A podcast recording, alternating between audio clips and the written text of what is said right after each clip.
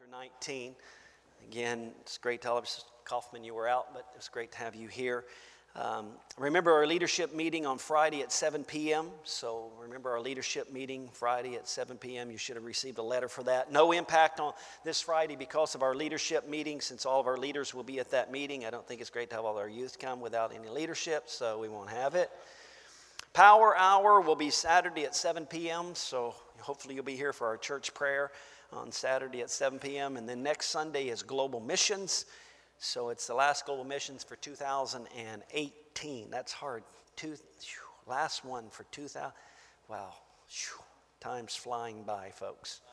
Wow. Please remember all those announcements. And for those who may have some questions, well, we will be having church tonight. Amen. Five o'clock prayer. See you here. Our church starts at five o'clock because we start church with prayer. Amen. So if you're here at 5 for prayer, you're on time. If you're here at 5:30, you're 30 minutes late to our church. Amen. First Kings chapter 19. Hope I haven't missed any guests today. 1 Kings 19. We're going to read three verses of scripture 19, 19. 1 Kings 19, 19. Now, this message is going to be deep today, tongue in cheek. It's going to be a very simple message today. 1 Kings 19 9. So he departed thence and found Elisha, the son of Saraphat, who was plowing with 12 yoke of oxen before him. And he was with the twelfth. And Elijah passed by him and cast his mantle upon him. And this was a sign used uh, to call a person into the service of God. Because the mantle of the man of God represented the anointing the anointing of Elijah. And so when Elijah walked by and brushed it across Elisha, what he was basically saying was, I want to share my anointing with you. I want you to be a part of what God is doing in my life. And so that was what was going on with that. Now look at verse 20. It says, And he, Elisha, left the oxen and ran and ran ran and ran. There's a lot's in just that word, ran. He didn't just walk, try to catch up with him. He ran after Elijah and said, Let me, I pray thee, kiss my father and my mother, and then I will follow thee. And he said unto him, Go back again, for what have I done to thee? Well, you did brush me with your mantle. Number one. And number two, that in the mantle had anointing, so when it brushed across me, I felt something that was more than just the touch of a mantle. I felt the anointing of the man of God in my life in that moment in time. Now look, and he returned back from him and took a yoke of oxen and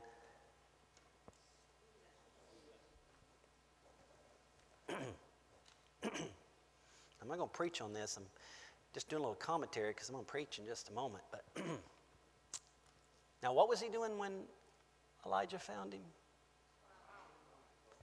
And what was he plowing with? And when he met up with Elijah and said, I want to be with you and I'm going to follow you, he went back and he slew what? Or he burnt all the bridges that would take him back to what he was doing before the mantle of anointing touched him. There was no returning back with to the plow and the oxen because he slew the oxen. Sometimes I'm going to preach, I'm going to read some more of this, and I'm going to preach. I know you're standing, but you'll be seated for just a few moments. Sometimes our problem with the anointing of God in our life is there are some things we haven't slain. Before we try to take on the mantle of anointing.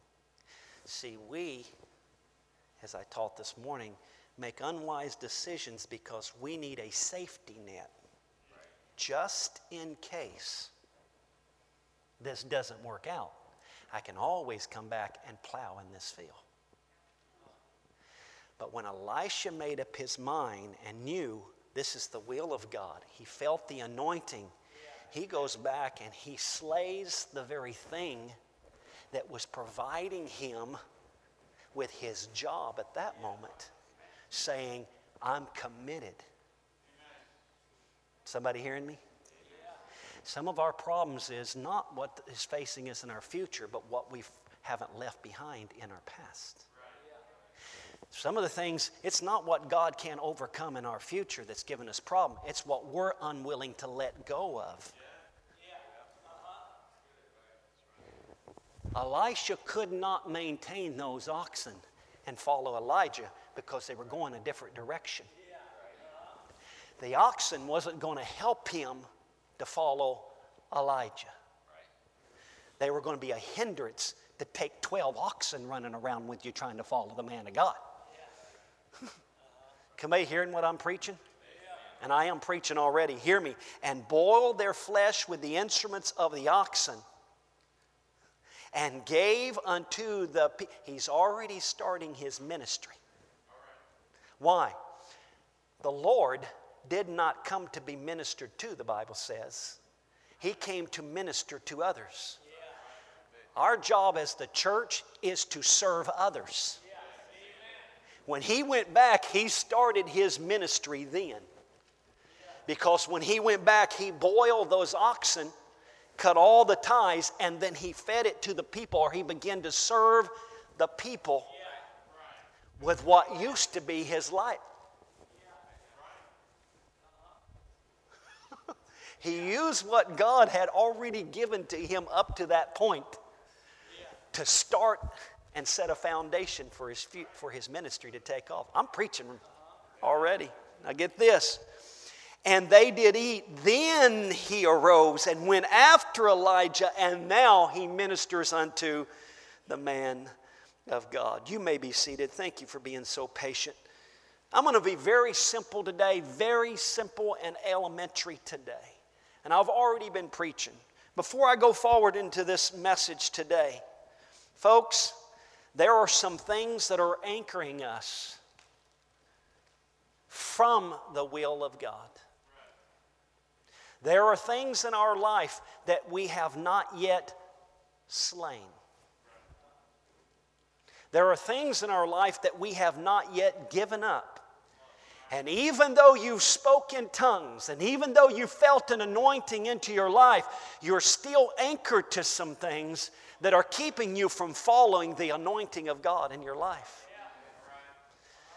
You may say, well, wait a minute, I don't have any sin in my life. What's the oxen sin? Now, I know some of us feel that that is a dirty four letter word that I can't say it W O R K. And I know some of us feel that's a dirty four letter word. It's hard for us to say, but there is no sin in what he was doing. But it could have been a weight. It would have definitely been a hindrance because I don't think Elijah's going to say, okay, Elisha, bring the 12 oxen with you.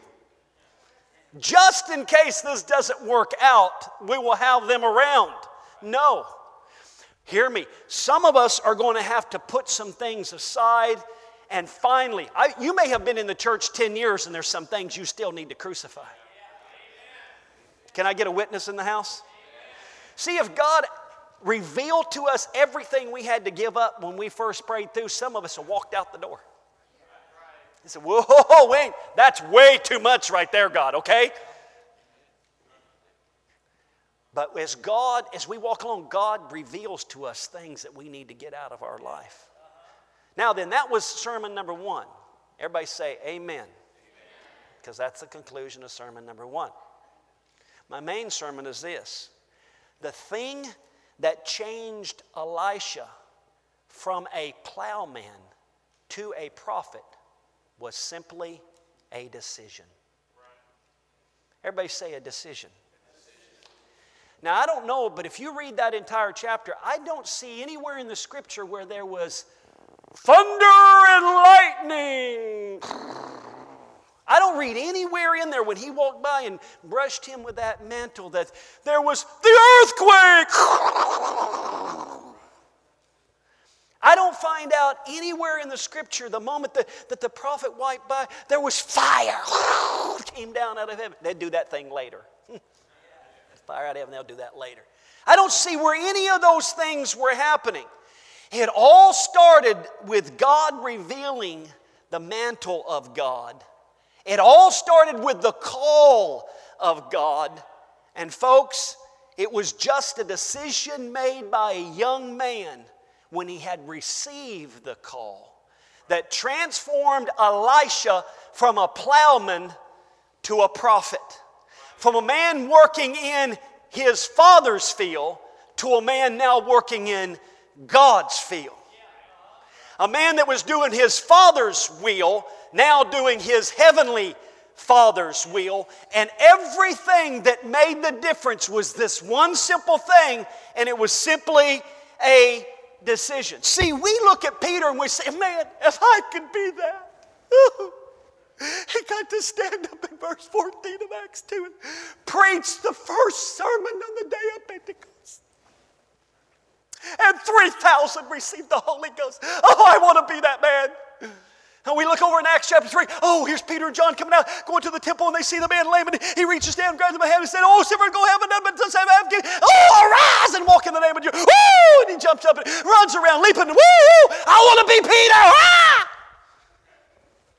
Or maybe it's Acts chapter 5, and, and the Bible says, And as Peter passed by, the shadow of Peter falling on them. Oh, my. All of them were, oh, I want to be Peter. Oh, I want to be Peter. Acts chapter 10, Cornelius, oh, those, oh Lord God, whew, opening up a, oh, the gospel to all the Gentiles. But guess what? Do you know how the day of Pentecost sermon started? Do you know how Acts chapter 3 miracle happened? Do you know how Acts chapter 5 happened? Do you know how Acts chapter 10 happened? I could go on and on. You know how all those happened?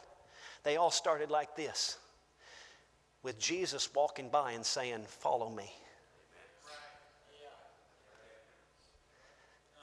All of those great things that you witness in Peter and you read in the books that he penned, hear me, it all started by one little thing, and it's called Follow Me. And it all started with a decision that Peter. When Peter said, Okay, Lord, and followed him and left behind the nets and stuff, he didn't see the day of Pentecost. He didn't see the miracles. He didn't see what, he had no clue even who this man really was. He just knew he felt something and God had called him and I got to follow after. He had to make, he had to make, he had to make it all started with simply a decision. See, some people want to make God mysterious. You, you, if you're really going to make contact with God, you're going to have to sit on a rock. Put your thumb and your third finger together, cross your legs, and hum. Become one with God. Somebody try to make, some people try to make God this deep and mysterious thing. And following God is this, oh, it's this elusive thing. You can really never find God. Nada. Following God is simply a decision we've got to make. You don't have to cross your legs and put your two, your two fingers together. Thank God for that. That seems a little weird to me, but I don't know about you, but we don't have to do those things. We don't have to say 1,000 hallelujahs as fast as we can. We don't have to do those things. You know what you have to do? You have to make a. See, it's as simple as this. Revelation, I'm not going to preach long. Revelation 3 and 20 says this Behold, I stand at It starts with God making Himself available to you, folks. And you may think, well, that's not really any big deal, really? Okay, well, if it's not a big deal, you should look at John chapter 6 and verse 44 if you think that's not a big deal in Revelation where he says, I'm at the door knocking. Oh, that's not a real big deal. Well, it is a big deal because John 6 and 44 says this No man can come to me except the Father which has sent me draw him, and I will raise him up at the last day. So it is a real big deal in Revelation 3:20 when he says, Behold, I stand at the door. Did you realize the I is the Almighty God of heaven? He's the Redeemer. He's the one that paid the price on Calvary. He said, I am standing at your door. Well, you know, I don't know if that's really a big deal. Well, get this. It's a real big deal when you realize that every person is represented by a door, and that means that there are 7.7 billion doors that God could be standing in front of today. So then I want to ask you a question. If it's not a big deal, then why is He standing knocking on your door? Why did he pick you out of 7.7 billion doors he could have been knocking on to knock on your doors, to call you, to deal with you? Honey, it is a big deal. Well, you don't understand, Pastor. I was raised in a church. Who Hooey on that. It doesn't matter that you were raised in a church. You've got to have a personal call from God. He's got to stand at your door. He can't stand at mom and dad's door. It's the most important thing in location is not your location, it's God's location. It's not how close you are to the door, but it's how close God is to your door that really matters. Well, you, just because you're sitting on a church pew today and just because you're at church today, honey, that's not the important thing today. The important thing is, is God dealing with you today. But if you feel it, did you hear me? Somebody hear me? If you feel and you've been feeling God do some things and God's been dealing with you, you know what that was? That's God knocking on your door. You better not take it lightly and you better understand this one thing it's the person who's on the other door that knocks. You don't knock on your door from the inside of the house. If you do, you got some mental problems and I need to talk to you. Because if you go around your house and stand inside of your house just knocking on the door, wanting out, something's wrong with you. It's not who's knocking on the inside that matters, it's who's knocking on the outside that matters. And it's always the one on the outside that initiates the knocking. It's always God. Hear me. Before you, oh, I, I came to God. No, you did not. God came to you and drew you to Him. It's God knocking on your door. You hear me today? I have seen people hit the altar and begin to cry, and boy, they're crying and crying, and they get up and say, I don't feel God. Honey, you can't just choose to, oh, I'm going to open the door and God's going to be there. You can open the door, but if God hadn't knocked and He's not there, He's not going to be coming in anytime soon. You got to make sure that when He troubles the water, you get into the water. When He knocks on the door, you better open the door. You better make yourself available to God. Can I have a witness in the house? Can I ask somebody a question here today? A very serious question here today, and I just asked you a question. Now I'm going to ask you the second one. How many times does God have to knock on our door? Yeah, she has the answer, right? It's either that she needs to go to the restroom. I don't know which one, but how many times does God need to knock on your door? I asked you another question. How long do you expect Him to stay there knocking on your door? Oh, He'll always be there. Really?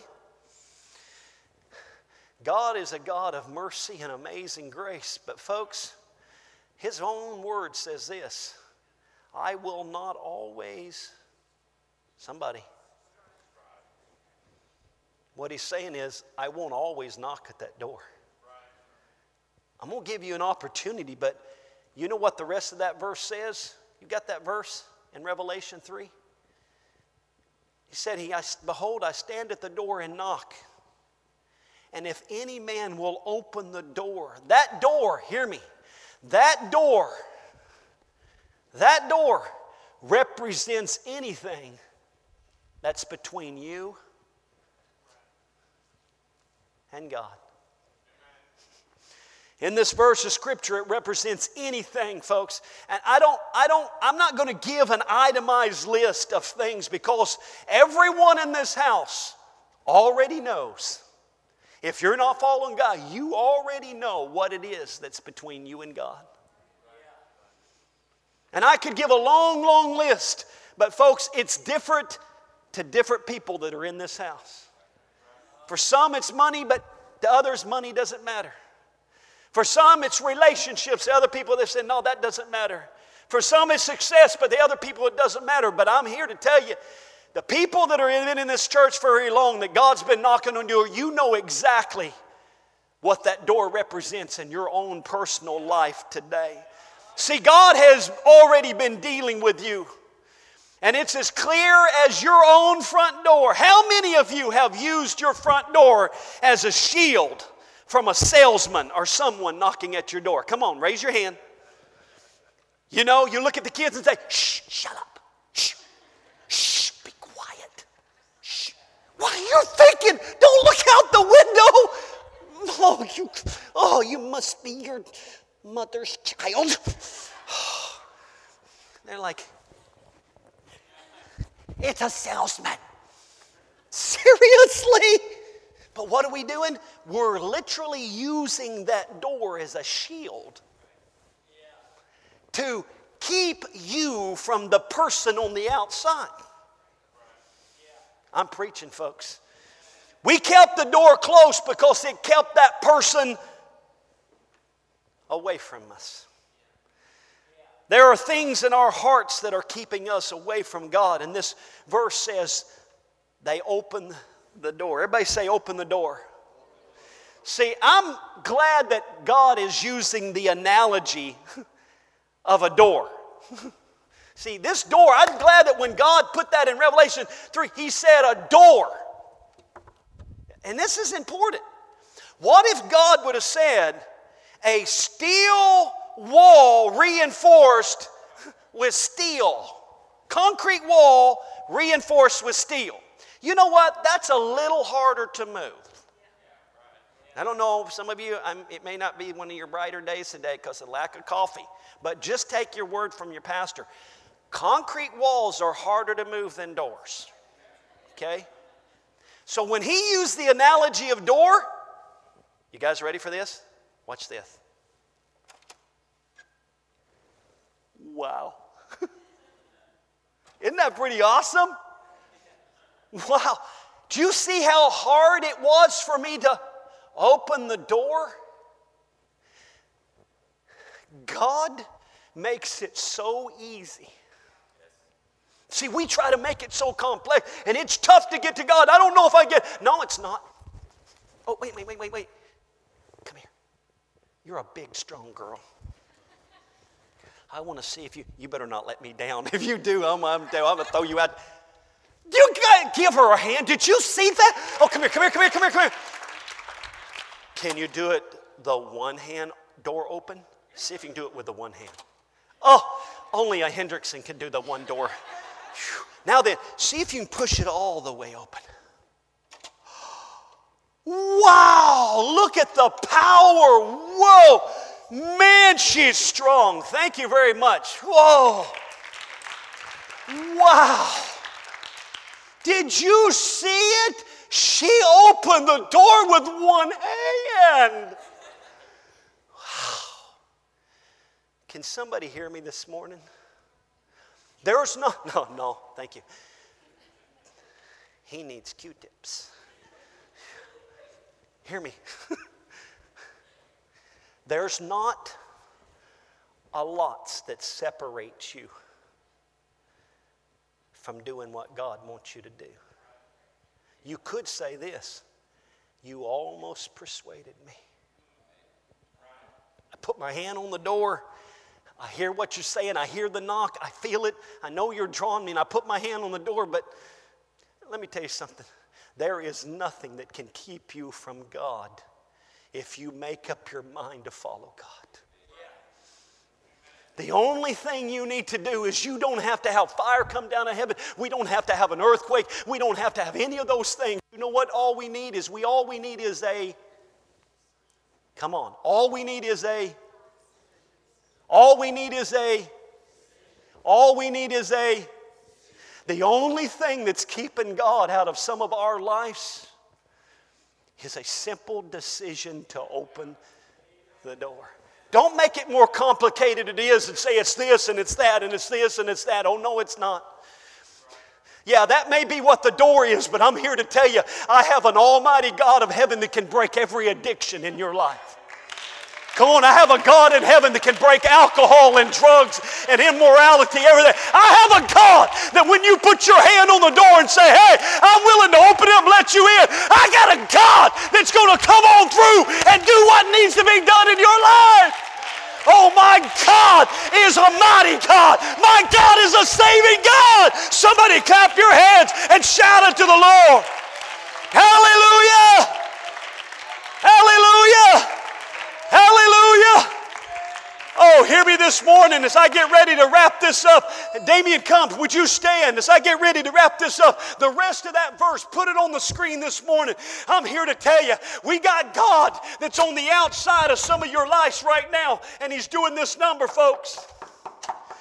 We got a God that keeps knocking on the door. We got a God that keeps knocking on the door. We got a God that keeps knocking on the door. He's knocking on the door with a nail scarred hand. He's waiting.